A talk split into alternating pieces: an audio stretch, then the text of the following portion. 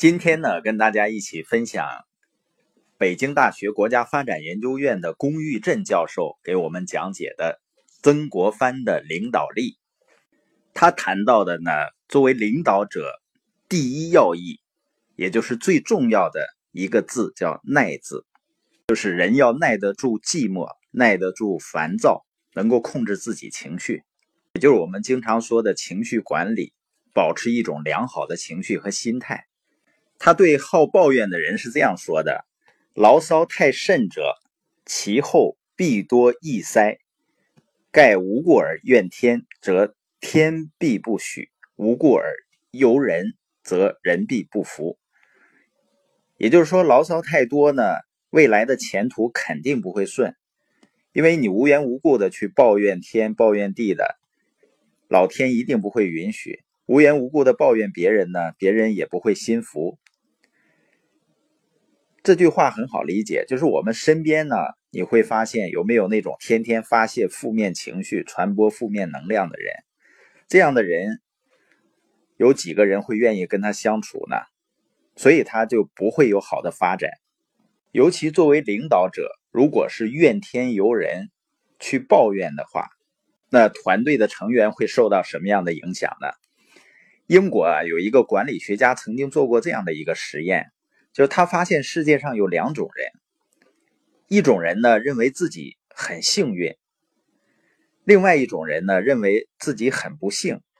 他想弄清楚呢这两种人之间的区别究竟在什么地方，所以呢这位管理学家就选了两批人做了一个实验。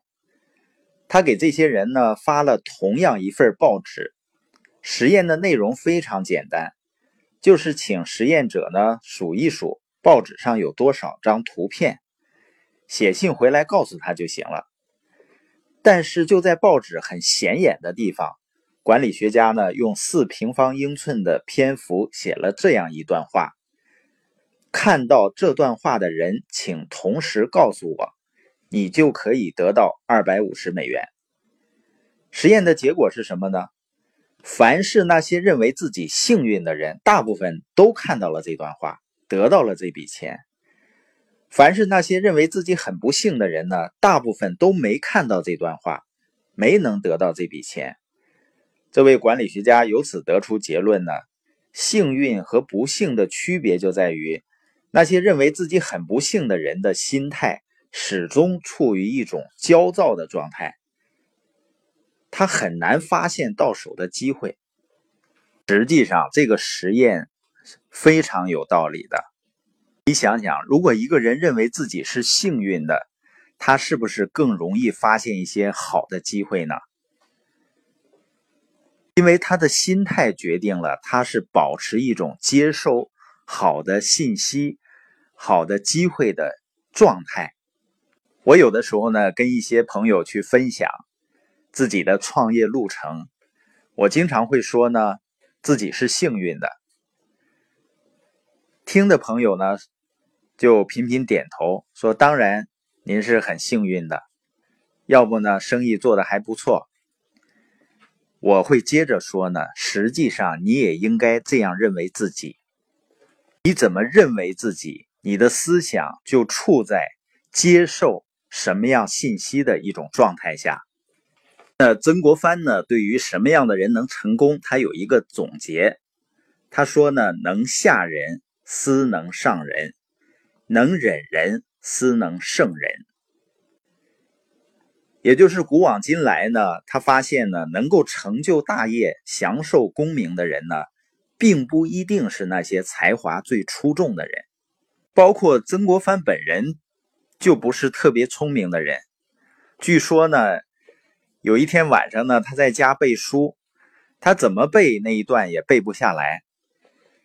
当时呢，有个小偷，在他家那个房梁上就一直等着他睡觉，但是他怎么背也背不下来呢？小偷最后实在是忍耐不住了，跳下来，然后背了一遍，背得滚瓜烂熟，然后扬长而去，骂他很笨。